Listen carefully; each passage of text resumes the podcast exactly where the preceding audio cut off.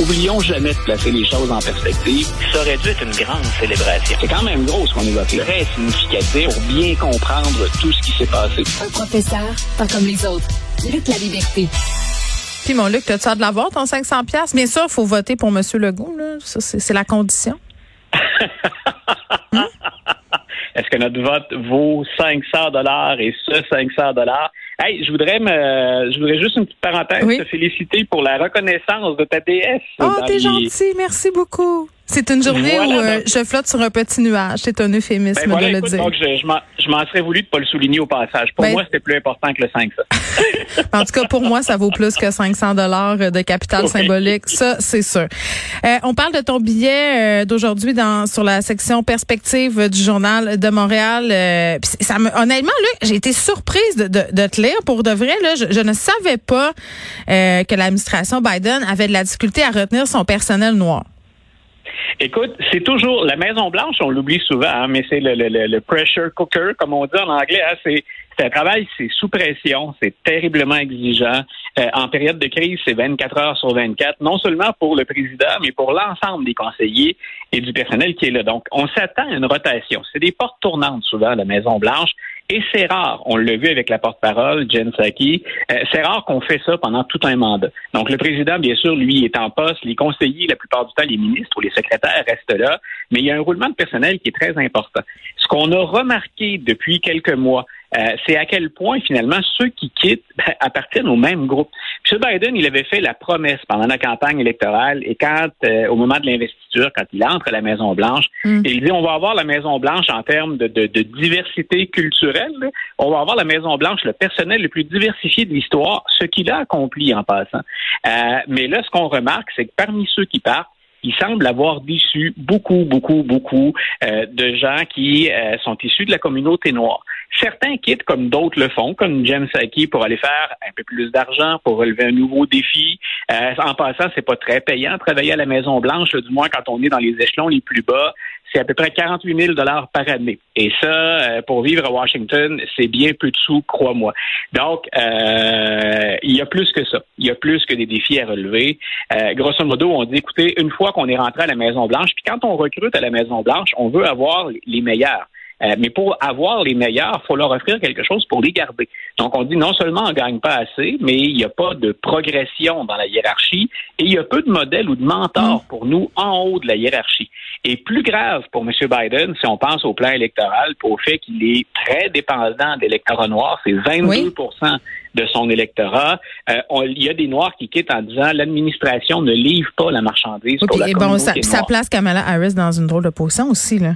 Non? Voilà. Et Mme Harris, d'ailleurs, la première fois qu'on a fait, euh, qu'on a regardé ce, ce- ce thème-là, c'était du côté de Mme Harris.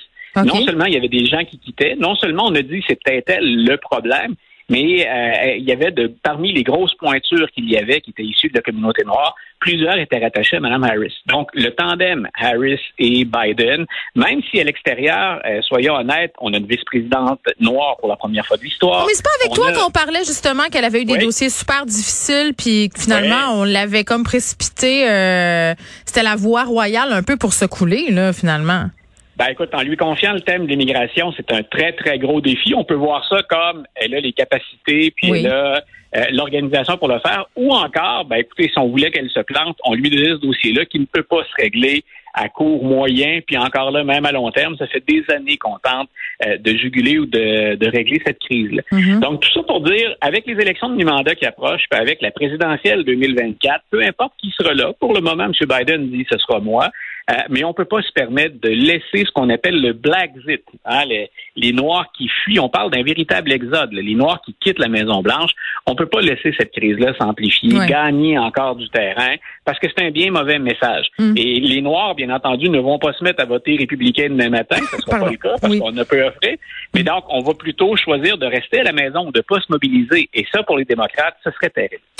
Bon, quand on est en politique, Luc, parfois, euh, il faut aller peut-être un peu contre ses convictions. Euh, c'est les Ouais. fonctions qui veulent ça. Joe Biden devra bientôt poser un geste euh, qui, bon, euh, ne doit pas lui faire plaisir.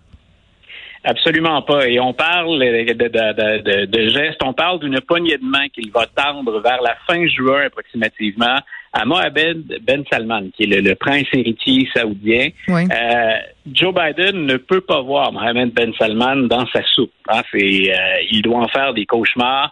Euh, il l'a pointé du doigt très, très sévèrement parce que les services de renseignement américains sont convaincus que c'est lui qui a ordonné l'assassinat hein, dans un euh, dans un consulat à Istanbul, donc du journaliste d'origine saoudienne mais qui vivait aux États-Unis, Jamal Khashoggi.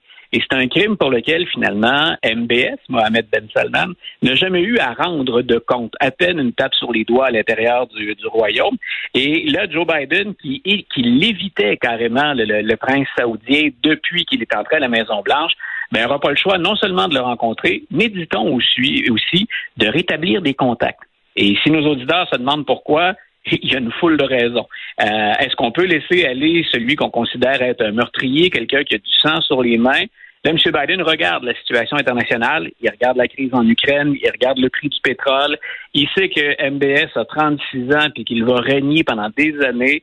Est-ce que M. Biden peut Il a juste 36 ans? Mohamed Ben Salman?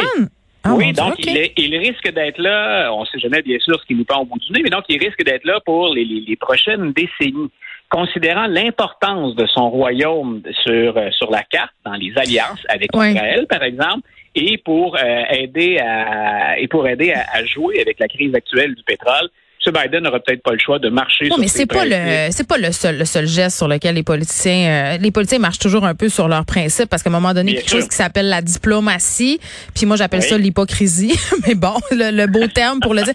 Non, mais c'est vrai parce que pour maintenir des bonnes relations avec des pays pour des raisons financières ou à cause de la dépendance économique, justement ces pays-là qui sont des fournisseurs incroyables de pétrole, je pense entre autres à la Chine aussi, ben les gens font des poignées de main puis font des petits sourires puis vont dans des petits cocktails puis bon hein, font tout ce qu'ils ont à faire pour préserver tout ça, alors que tout le monde sait pertinemment que ces gens-là euh, partagent zéro les mêmes convictions politiques, puis même que euh, Joe Biden ou les autres présidents américains condamnent justement ces gestes-là. Mais, mais c'est poche quand même de se dire qu'il faut jouer ce jeu-là. Ben, tout à fait. Puis écoute, on est à la place de Biden. Je, on ferait la même affaire. Je veux dire, qu'est-ce que tu veux qu'il ben, fasse?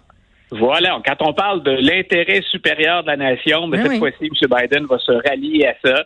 Euh, probablement que ses adversaires politiques vont en profiter pour le railler, mais soyons honnêtes. Ah, il y aura d'autres exemples hein, à donner dans toutes les partis ben politiques euh, américains. Qu'on s'appelle Trump, qu'on s'appelle Trump ou Biden, l'Arabie Saoudite, c'est très difficile à éviter. Oui, l'Arabie Saoudite, la Chine, euh, puis bon, jusqu'à tout récemment, il y avait aussi la Russie. Là, quoi que ça va être plus correct de refuser de serrer la main de Vladimir Poutine dans les prochaines années. Ça, c'est ici voilà. demeure en vie. Bon, ceci étant dit, c'est ça. Moi, la, la, la diplomatie, aka l'hypocrisie c'est comme ça que j'appelle ça. Merci, Luc. bonne fin de journée. Bonne fin de journée.